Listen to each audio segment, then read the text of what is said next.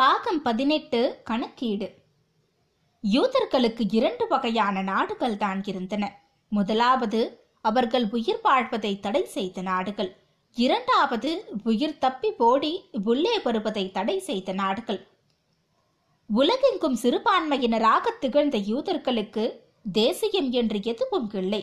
அவர்களுக்கு பாதுகாப்பு அளிக்க எந்த ஒரு அரசியல் அமைப்பும் இல்லை. யூதர்களின் குடியுரிமையை ஜெர்மனி போன்ற ஒரு நாடு பிடுங்கிக் கொண்டு விட்டால் அவர்களை வரவேற்க வேறு நாடுகள் இல்லை. ஜெர்மானிய யூதர், ஆஸ்திரிய யூதர் என்று ஒரு நாட்டின் பெயரோடு ஒட்டிக்கொண்டு அவர்கள் தயவில் தான் யூதர்கள் வாழ நேர்ந்தது. ஜெர்மனி மட்டுமல்ல, ஜெர்மனியை எதிர்த்து போரிட்ட நாடுகளிலும் யூத வெறுப்புணர்வு நீடித்ததால் இரு தரப்பினருக்கும் அவர்கள் வேண்டாதவர்களாக மாறினார்கள். அதனால்தான் யூதர்களின் துயரத்தையும் அவர்கள் சந்தித்த பேரழிவையும் வேறு எந்த துயரத்தோடும் பேரழிவோடும் ஒப்பிடுவது சரியில்ல என்றார் எலி வீசல். யூத இன ஒழிப்பு தனித்துவமானது. அதற்கு முன்பும் அப்படி ஒன்று நிகழ்ந்ததில்லை, இனியும் அப்படி ஒன்று நடக்காது. யூதர்கள் மீதான தாக்குதல் எப்போது ஆரம்பமானது, எப்போது தீவிரமடைந்தது, எப்போது ஜெர்மனியை கடந்து பிற நாடுகளில் உள்ள யூதர்கள் மீது நாசிகள் தங்கள் கவனத்தை திருப்பினர்? வதை முகாம்களிலும் முகாம்களுக்கு வெளியிலும் கொல்லப்பட்ட யூதர்களை காலவாரியாக பிரித்து ஆராய்கிறார் டயட்டர் போல் என்னும் ஆய்வாளர். முதல் காலகட்டம் 1933 முதல் 1940. கம்யூனிஸ்டுகள், சோசியல் டெமோக்ராட்டிக் கட்சியினர் போன்ற அரசியல் எதிரிகள் மீது ஒடுக்குமுறையை ஏவி விட்ட பிறகே யூதர்கள் பக்கம் தன் பார்வையை திருப்பினார் ஹிட்லர். 1933 ஆண்டு கிட்டத்தட்ட 1,00,000 பேர் பல்வேறு சிறைச்சாலைகளிலும் முகாம்களிலும் சிறைப்படுத்தப்பட்டனர். அவர்களில் ஒரு சிறு பகுதியினரே யூதர்கள். அவர்களிலும் பலர் அரசியல் எதிரிகளாகவோ மாற்று அரசியலை பின்பற்றுபவர்களாகவோ இருந்தனர். 1934-35 ஆண்டுகளில் கைதிகளின் எண்ணிக்கை மட்டுமல்ல, முகாம்களின் எண்ணிக்கையும் குறைந்தது. 1937-1938 ஆகிய ஆண்டுகளில்தான் முழுமையாக யூதர்கள் மீதான ஒடுக்குமுறை ஆரம்பமானது. 2500 முதல் 3000 யூதர்கள் டச்சாவ் முகாமுக்கு அனுப்பப்பட்டனர். அனைவரும் ஆண்கள். 1939 ஆண்டு ரேவன்புரோக் முகாம் ஆரம்பிக்கப்பட்ட பிறகே பெண்களை அங்கே அனுப்பத் தொடங்கினார்கள். அதற்கு முன்பு சிறிய எண்ணிக்கையில் மோரிங்கன், லிஸ்டன்பர்க் ஆகிய முகாம்களில் பெண்கள் அடைக்கப்பட்டிருந்தனர்.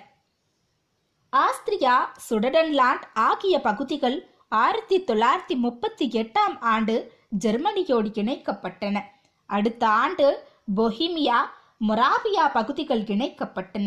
அப்போது கைது செய்யப்பட்ட யூதர்களும் கூட பெரும்பாலும் இடதுசாரிகளாகவோ அரசியல் எதிரிகளாகவோ தான் இருந்தனர்.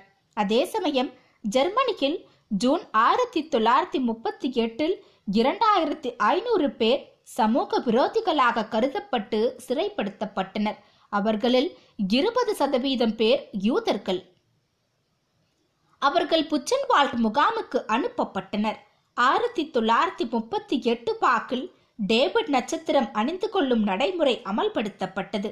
யூதர்களை தனிமைப்படுத்தி கெட்டோக்களில் அடைக்கும் வழக்கமும் ஆரம்பமானது. 1938 ஆண்டு அரசின் முழுமையான சீற்றத்தை யூதர்கள் உணர்ந்தனர்.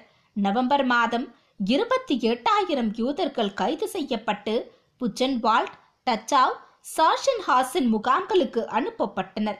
அடுத்த ஆண்டு அவர்களில் பெரும் பகுதியினர் முகாம்களில் இருந்து வெளியேற்றப்பட்டனர். என்றாலும் தங்கியிருந்த சில வாரங்களிலேயே மூர்க்கமான சூழலை எதிர்கொள்ள வேண்டியிருந்தது. இறுதி தீர்ப்பு புதயம் 1939 முதல் 1942 வரை. போலந்து ஆக்கிரமிப்புக்கு பிறகு கெஸ்டாப்போ யூதர்களை ஆயிரக்கணக்கில் கைது செய்தது. அவர்களில் பெரும்பாலானோர் புச்சன்வால்ட் முகாமுக்கு அனுப்பப்பட்டனர். சிலர் 1940 மத்தியில் விடுவிக்கப்பட்டனர். பெரும்பாலானோர் முகாமுக்கு வந்து சேர்ந்த சில வாரங்களில் இறந்து போகினர். அதற்கு பிறகு 1942 வரை அரசின் யூத கொள்கையில் பெரிய மாற்றங்கள் இல்லை. ஏப்ரல் 1941 யூத எதிர்ப்பு தீவிரமடைந்தது. ஜெர்மானிய மருத்துவர்கள் முகாம்களை பார்வையிட்டு யாரையெல்லாம் கருணை கொலை செய்ய வேண்டும் என்பதை குறிக்க ஆரம்பித்தார்கள்.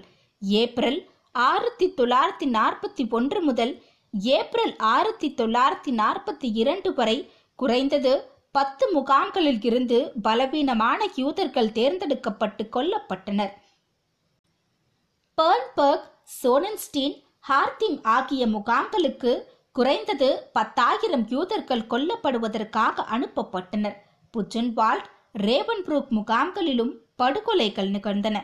ஜூலை 1941 தொடங்கி புதிய யூதர்கள் முகாம்களுக்கு வரத் தொடங்கினர். சோவியத் யூனியன் ஆக்கிரமிப்பு தொடங்கிய போது சோவியத் கைதிகளில் யூதர்களை பிரித்தெடுத்து சுட்டு கொன்றனர் அல்லது போர்க்கைதிகளுக்கான சிறைச்சாலைகளில் தனி முகாமை உருவாக்கி அடைத்து வைத்தனர். நாசிகளிடம் சிக்கிய கிட்டத்தட்ட 34,000 சோவியத் கைதிகளில் யூதர்கள் எவ்வளவு பேர் என்பது தெரியவில்லை. தொடர்ந்து 24 ஜூன் 1941 லித்துவேனியாவில் யூதர்கள் அதிக எண்ணிக்கையில் கொல்லப்பட்டனர். அது ஓர் அதிரடி தொடக்கமாக அமைந்தது. ஐரோப்பா யூதர்களை தெளிவாக அடையாளம் கண்டு அழித்தொழிக்கும் நடவடிக்கையை ஹிட்லர் தொடங்கி வைத்தார். யூதர்கள் குறித்து இறுதி தீர்வை ஹிட்லர் இப்போது கண்டறிந்து விட்டார். இருந்தாலும் சோவியத் யூனியன் மீது அதிக கவனம் குவிக்க வேண்டியிருந்ததால் நினைத்தபடி யூதர்களை அழிக்கும் நடவடிக்கையை தீவிரப்படுத்த முடியவில்லை. சோவியத் கைதிகளை ஆயிரக்கணக்கில் கொல்வதிலும் வதை முகாமில் அடைப்பதிலும் நேரத்தை செலவிட்டது ஜெர்மனி இராணுவம். முகாமில் அடைக்கப்பட்ட சோவியத் கைதிகளில் பாதி பேருக்கு மேல் உடனடியாக இறந்துவிட்டதால் போர் பணிகளை மேற்கொள்வதற்காக ஏற்கனவே கைது செய்யப்பட்ட யூதர்களை வதை முகாமுக்கு அனுப்பும் நடவடிக்கை ஜனவரி 1942 தொடங்கியது. 1,00,000 யூத ஆண்களையும் 50,000 யூத பெண்களையும் 4 வாரத்தில் வதை முகாம்களுக்கு அனுப்பி வைக்கும்படி 25 ஜனவரி 1942 அன்று ஹிம்லர் உத்தரவிட்டார். ஆனால் இந்த இலக்கை எட்ட முடியவில்லை. வேலையாட்கள் இல்லாத குறையை தீர்க்க ஏப்ரல் 1942 வாக்கில் ஹிம்லர் இன்னொரு உத்தரவை பிறப்பித்தார். சிறைச்சாலைகளிலும் கெட்டோக்களிலும் உள்ள 16 முதல் 35 வயது வரையிலான யூதர்களை கொல்ல வேண்டாம் என்றும் அவர்களை வதை முகாம்களுக்கு அனுப்பி வையுங்கள் என்றும் அவர் கேட்டுக்கொண்டார். 1941 தொடங்கி வதை முகாமுக்கு அனுப்பப்படும் யூதர்களின் எண்ணிக்கை அதிகரிக்க தொடங்கியது. போலந்தில் லுப்ளினுக்கு அருகில் மார்ஸ்டனாக் எனும் புதிய முகாம் யூதர்களை வைத்தே உருவாக்கப்பட்டது. மார்ச் 1942 SS அமைப்பினர் இறுதி தீர்வுக்காக யூதர்களை முகாம்களுக்கு ரயிலில் அனுப்பி வைக்க தொடங்கினர். போலந்தில் மட்டும் மார்ச் முதல் அக்டோபர் 1942 வரை 17,000 யூதர்கள் ஆஷ்விட்ஸ் முகாமுக்கும் 40,000 பேர் மார்ஸ்டனக் முகாமுக்கும் அனுப்பி வைக்கப்பட்டனர். இதே காலகட்டத்தில் பிரான்சில் இருந்தும் 1,100 பேர் ஆஷ்விட்ஸுக்கு அனுப்பப்பட்டனர். மார்ச் முதல் ஆகஸ்ட் 1942 வரை 35,000 பேர் ஆஷ்விட்ஸுக்கு அனுப்பப்பட்டனர். ஆஷ்விட்ஸ் 1942 முதல் 20 ஏப்ரல் 1942 அன்று லூப்லினில் இருந்து 2,000 முதல் 3,000 யூதர்கள் மார்ஸ்டனுக்கு முகாமுக்கு அனுப்பப்பட்டனர். வேலை செய்ய தேர்ந்தெடுக்கப்பட்டவர்கள் போக கிட்டத்தட்ட எல்லோருமே சுட்டுக் கொல்லப்பட்டனர். 1942 மார்ஸ்டனக், ஆஷ்விட்ஸ் இரண்டும் கொலைக்களங்களாக மாறின. ரீச் செக்யூரிட்டி மெயின் ஆஃபீஸ் என்னும் பிரிவு யூதர்களை முகாம்களுக்கு அனுப்பும் பொறுப்பை ஏற்றுக்கொண்டது. 1942 மத்தியிலிருந்தே முகாம் கைதிகளில் யூதர்களின் சதவிகிதம் உயரத் தொடங்கிவிட்டது. 1943 யூதர்களே பெரும்பான்மை கைதிகளாக இருந்தனர். 1944 ஆகஸ்டில் யூத கைதிகள் 70% அதிகரித்திருந்தனர். 1941 ஆகஸ்ட் செப்டம்பர் மாதங்களிலேயே ஆஷ்விட்ஸில் சைக்ளோன் பின் நச்சுவாயுவை பயன்படுத்தி சோவியத் கைதிகளையும் யூதர் அல்லாத கைதிகளையும் கொல்ல தொடங்கிவிட்டார்கள். என்றாலும் 1943 மாபெரும் கொலைக்களமாக உயர்ந்த பிறகு யூதர்களை அதிக எண்ணிக்கையில் கொன்றொழிக்க தொடங்கியது ஆஷ்விட்ஸ். பர்கனாவில் பங்கர் ஒன்று காஸ் சாம்பராக பயன்படுத்தப்பட்டது. அடுத்ததாக பங்கர் 2 கொலைக்களமாக உயர்த்தப்பட்டது. 1942 ஜெர்மனியிலும் ஆஸ்திரியாவிலும் இருந்த யூதர்கள் ஆஷ்விட்ஸ் மார்ஸ்டனுக் முகாம்களுக்கு அனுப்பப்பட்டனர். அதற்கு பிறகு ஆஷ்விட்ஸே பிரதான முகாமாக மாறி ஜெர்மனியில் இருந்து நேரடியாக எல்லா யூதர்களும் வரத் தொடங்கினர். 1943 பர்கனாவில் புதிதாக ஒரு குடும்ப முகாம் ஆரம்பிக்கப்பட்டு கைதிகள் குடும்பத்தினருடன் தங்க வைக்கப்பட்டனர். மார்ச் 1944 அவர்கள் அங்கேயே கொல்லப்பட்டனர். பொஹிமியா, கிரீஸ் ஆகிய பகுதிகளில் இருந்தும் ஆஷ்விட்ஸ் முகாமுக்கு பலர் வரத் தொடங்கினர். ஆஷ்விட்ஸை சுற்றி துணை முகாம்கள் பலவும் கூட உதயமாகின. படுகொலைகளில் ஆஷ்விட்ஸிற்கு அடுத்த இடத்தை மார்ஸ்டனுக்கு பிடித்துக் கொண்டது. ஆகஸ்ட் 1942 இங்கே காஸ்டாம்பர் தொடங்கப்பட்டது. அக்டோபர் மாதம் தொடங்கி சைக்ளான்பை பயன்படுத்தி கைதிகளை கொல்ல தொடங்கிவிட்டார்கள். 1943 தொடங்கி வார்சாவில் இருந்த கைதிகள் இங்கே வரத் தொடங்கினர். மொத்தம் 59,000 யூதர்கள் மார்ஸ்டனுக்கு கொல்லப்பட்டிருக்கிறார்கள். ஏராளமான குழந்தைகள் கொல்லப்பட்டது. 1942 இறுதியில் வேலை செய்வதற்கு லாயக்கற்ற நிலையில் இருந்ததற்காக அவர்களுக்கு மரண தண்டனை விதிக்கப்பட்டது. முதியோர்களும் இதே காரணத்திற்காக கொல்லப்பட்டனர். வேலை செய்வதற்கு தேர்ந்தெடுக்கப்பட்டவர்களில் பெண்களை விட ஆண்களே அதிகம் இருந்தனர். புதிய படை முகாம்கள் 1943. ஐரோப்பிய யூதர்களில் பெரும் பகுதியினர் இப்போது பல்வேறு முகாம்களில் கொல்லப்பட்டு விட்டனர். அதே சமயம் போர் முனையில் 1943 இருந்து சவால்கள் அதிகரித்து விட்டன. போர் தேவைகளுக்காக அதிக எண்ணிக்கையில் வேலையாள்கள் தேவைப்பட்டனர். இருந்தும் யூதர்களின் கொலைகள் நிறுத்தப்படவில்லை. வதை முகாம்களோடு தொடர்புகளற்று இயங்கிய பணி முகாம்களில் உள்ள யூதர்களையும் கூட கொன்றுவிடுமாறு ஹிம்லர் உத்தரவிட்டார். அதன்படி நவம்பர் 1943 3 மற்றும் 4ஆம் தேதிகளில் மட்டும் லூப்லின் பகுதியில் 42,000 யூதர்கள் கொல்லப்பட்டனர். பணி முகாம்கள் கலைக்கப்பட்டு வதை முகாம்களோடு அவை இணைக்கப்பட்டன.